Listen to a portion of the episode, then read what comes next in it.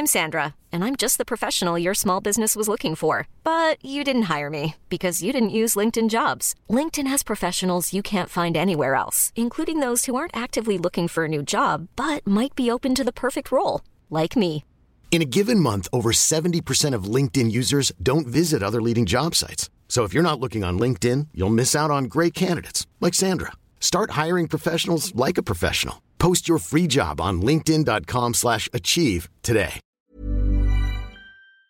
12 jours de séjour obligatoires pour tous les jeunes encadrés par des anciens militaires. Le SNU, donc le Service National Universel, pourrait bientôt devenir obligatoire pour tous les jeunes. C'est ce qu'a annoncé Prisca Thévenot, la secrétaire d'État chargée de la jeunesse et du SNU. Mais alors, qu'est-ce que le SNU exactement et pourquoi cette annonce fait autant euh, débat?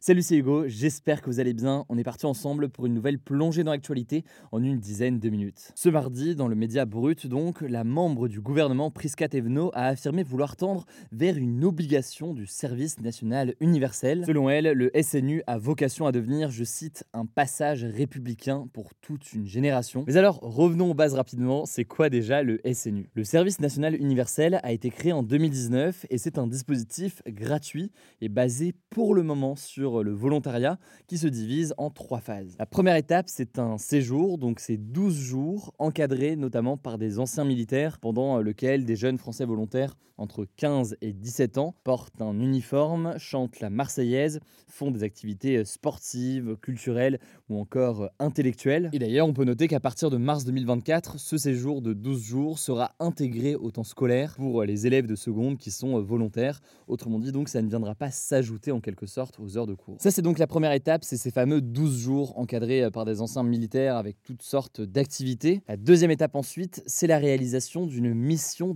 d'intérêt général de 84 heures minimum. Ça peut être par exemple dans une association au sein de l'armée euh, ou autre. Enfin, la troisième étape qui est facultative si vous rejoignez le SNU, c'est la possibilité euh, de volontariat en s'engageant par exemple dans une mission euh, du service civique ou encore en faisant du bénévolat. Alors l'objectif affiché du SNU, c'est de renforcer la cohésion sociale entre les jeunes en France. Mais depuis son instauration, eh bien, le SNU n'a pas réussi à attirer autant de jeunes que voulu, alors que l'objectif était d'accueillir 50 000 jeunes par an. Ils étaient euh, seulement 32 000 volontaires à participer euh, au stage de cohésion en 2022 sur plus de 600 000 jeunes euh, éligibles. Alors, on va voir dans un instant ce qu'il en est de cette histoire d'obligation du service national universel. Mais alors, pourquoi le SNU fait autant débat? Alors, concernant les arguments pour, je viens de le dire, pour le gouvernement, c'est un objectif de cohésion nationale, de réunir tous les jeunes en France derrière le drapeau français et dans ce cadre-là. Mais concernant les critiques maintenant, eh bien, la première critique qui est faite au SNU, c'est son côté en quelque sorte militariste. En avril dernier, par exemple, le syndicat enseignant SNES-FSU estimait, je cite, que la cohésion sociale ne s'obtient pas par la force et la contrainte en mettant les jeunes au garde à vous. La critique associée à ça, c'est aussi le fait qu'il y a eu un certain nombre de révélations, d'actes d'humiliation qui ont pu se passer dans le cadre de certains euh, stages et certains séjours de SNU. Par exemple, selon une enquête de France Info qui a été publiée euh, il y a quelques jours, eh bien, des jeunes avaient été obligés de faire des pompes sur les points et le tout directement sur des graviers. Une punition qui avait fait euh, fortement réagir, mais par ailleurs, on peut noter aussi des accusations euh, dans certains cas de harcèlement sexuel ou encore de racisme. Je vous mets des liens en description pour en savoir plus. Le procureur de la République avait été saisi de ces faits il y a quelques mois. Ça, c'est donc le premier élément de critique. Par ailleurs, le deuxième élément qui fait débat, c'est la question du coût de ce SNU. En fait, selon un rapport du Sénat publié en mars 2023, le coût par an d'un SNU généralisé pour tous les jeunes, typiquement en classe de seconde, représenterait plus de 2 milliards d'euros par an. Or, plusieurs syndicats estiment que cet argent devrait plutôt être injecté dans d'autres programmes,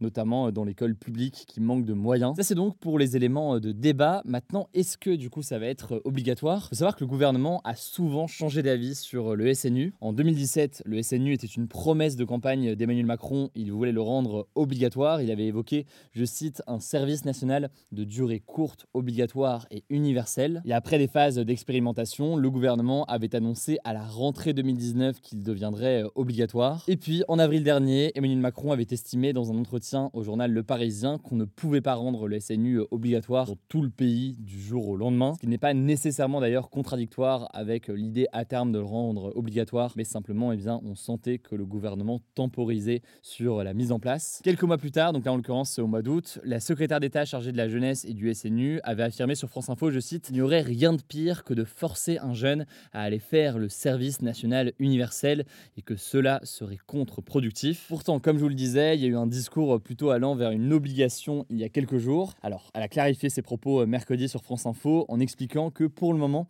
on ne sait pas quand cette généralisation et cette obligation euh, seraient mises en place. Et surtout, je cite, que ce n'est pas l'enjeu du moment. Autrement dit, oui, ça pourrait finir par devenir obligatoire, mais ça reste encore euh, assez flou. Je vous mets en tout cas des liens en description si vous voulez en savoir plus. Je laisse la parole à Blanche pour les actualités en bref. Merci Hugo et salut tout le monde. On commence avec cette actu. L'ex-présidente du Rassemblement national, Marine Le Pen, et son père, Jean-Marie Le Pen, sont soupçonnés d'avoir participé à un système de détournement de fonds publics européens entre 2004 et 2016. La justice a donc demandé à ce qu'ils soient jugés ainsi que 22 autres personnes, à savoir des députés européens et leurs assistants parlementaires. Concrètement, ils sont accusés d'avoir utilisé une partie du budget européen pour salarier des assistants qui travaillaient en réalité pour le parti depuis Paris. On vous tiendra au courant. On continue avec l'actu majeure de ce week-end en France, c'est la visite du pape à Marseille qui est arrivée ce vendredi. C'est la deuxième fois que le pape se rend en France. Il s'était déjà rendu à Strasbourg en 2014 pour une visite au Parlement européen. Alors quel est le programme? Bon déjà, il y aura une messe très attendue ce samedi au stade Vélodrome, oui oui, le stade de l'OM donc, où près de 60 000 fidèles sont attendus, ainsi qu'Emmanuel Macron. Sa visite est surtout placée sous le signe des migrants, un sujet qui lui est cher depuis son élection en 2013. Il s'est notamment rendu ce vendredi au mémorial dédié aux marins et aux migrants disparus en mer. Il faut savoir qu'il a fait plusieurs voyages en Grèce ou encore sur l'île de Lampedusa en Italie depuis qu'il a été élu. Troisième actu, le ministre de l'Éducation nationale, Gabriel Attal, a dévoilé de premières pistes de mesures pour lutter contre le harcèlement scolaire. La première, c'est de confisquer le téléphone portable de l'harceleur si ce dernier est en procédure avec un juge enfants. Le ministre souhaite aussi mieux vérifier l'âge des utilisateurs sur les réseaux sociaux. Selon les informations du Parisien, il a notamment proposé d'utiliser EduConnect, qui est déjà employé aujourd'hui pour prouver son âge et recevoir un virement du Pass Culture. Autre piste, empêcher les personnes qui sont en procédure judiciaire pour harcèlement d'utiliser les réseaux sociaux entre 18h et 8h du matin avec une lourde sanction en cas de manquement. Gabriel Attal veut aussi créer des brigades anti-harcèlement constituées de psychologues dans chaque académie. Enfin, on l'a déjà évoqué, le ministre a aussi pensé à un questionnaire distribué à tous les élèves de France pour identifier les cas de harcèlement plus rapidement. Quatrième actu, les pourparlers se poursuivent entre l'Arménie et l'Azerbaïdjan après le cessez-le-feu acté ce mercredi, malgré cinq violations de ce cessez-le-feu enregistré. Des représentants des deux pays se sont notamment exprimés devant le Conseil de sécurité de l'ONU. Le ministre des Affaires étrangères arménien a accusé l'Azerbaïdjan d'avoir lancé une offensive injustifiée et planifiée. De son côté, son homologue azerbaïdjanais a dénoncé, je cite, une campagne de désinformation de l'Arménie qu'il a accusé d'alimenter et de soutenir les séparatistes du Haut-Karabakh. Et concernant les pourparlers qui ont eu lieu dans la ville de Yevlak en Azerbaïdjan, la présidence azerbaïdjanaise a qualifié de constructive ces deux heures de discussion qui ont lieu ce jeudi et elle a annoncé qu'une nouvelle réunion aurait lieu le plus rapidement possible. Les discussions portent sur la réintégration à l'Azerbaïdjan du territoire du Haut-Karabakh, majoritairement peuplé d'Arméniens et qui se considère comme indépendant. Cinquième actu, 67 pays ainsi que l'Union européenne en tant qu'organisation ont signé ce mercredi un traité historique pour protéger la haute mer qui avait été adopté en juin par les membres de l'ONU. Alors la haute mer, qu'est-ce que c'est? En gros, c'est la zone qui commence là où s'arrêtent les zones économiques exclusives, les fameuses ZEE e que vous avez peut-être étudiées au lycée, en tout cas moi c'était mon cas, et qui appartiennent à des États. Ça veut donc dire que la haute mer n'est sous la juridiction d'aucun État. Le truc, c'est qu'elle représente près de la moitié de la planète et plus de 60% des océans, et donc l'enjeu environnemental est assez majeur. Alors maintenant, la question c'est de savoir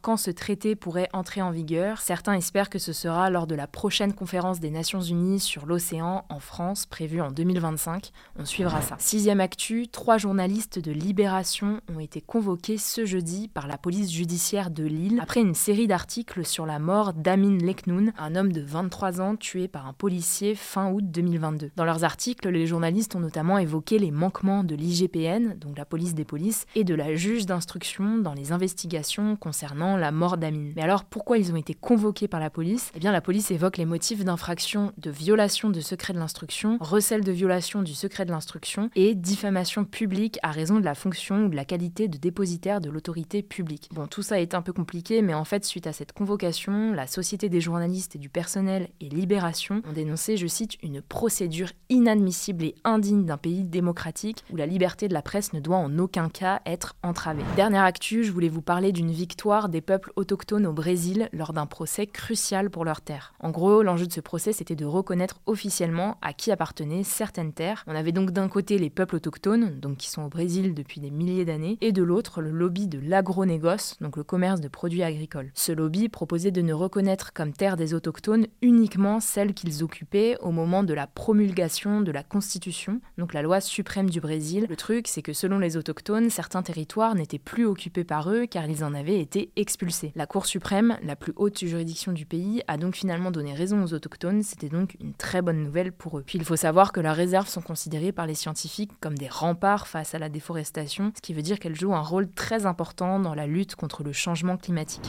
Voilà, c'est la fin de ce résumé de l'actualité du jour. Évidemment, pensez à vous abonner pour ne pas rater le suivant, quelle que soit d'ailleurs l'application que vous utilisez pour m'écouter. Rendez-vous aussi sur YouTube ou encore sur Instagram pour d'autres contenus d'actualité exclusifs. Vous le savez, le nom des comptes, c'est Hugo Décrypte. Écoutez, je crois que j'ai tout dit. Prenez soin de vous et on se dit à très vite. Selling a little or a lot? Shopify helps you do your thing however you cha-ching. Shopify is the global commerce platform that helps you sell at every stage of your business. From the launch your online shop stage to the first real life store stage, all the way to the did we just hit a million orders stage. Shopify is there to help you grow. Shopify helps you turn browsers into buyers with the internet's best converting checkout. 36% better on average compared to other leading commerce platforms because businesses that grow grow with Shopify. Get a $1 per month trial period at shopify.com/work. shopify.com/work.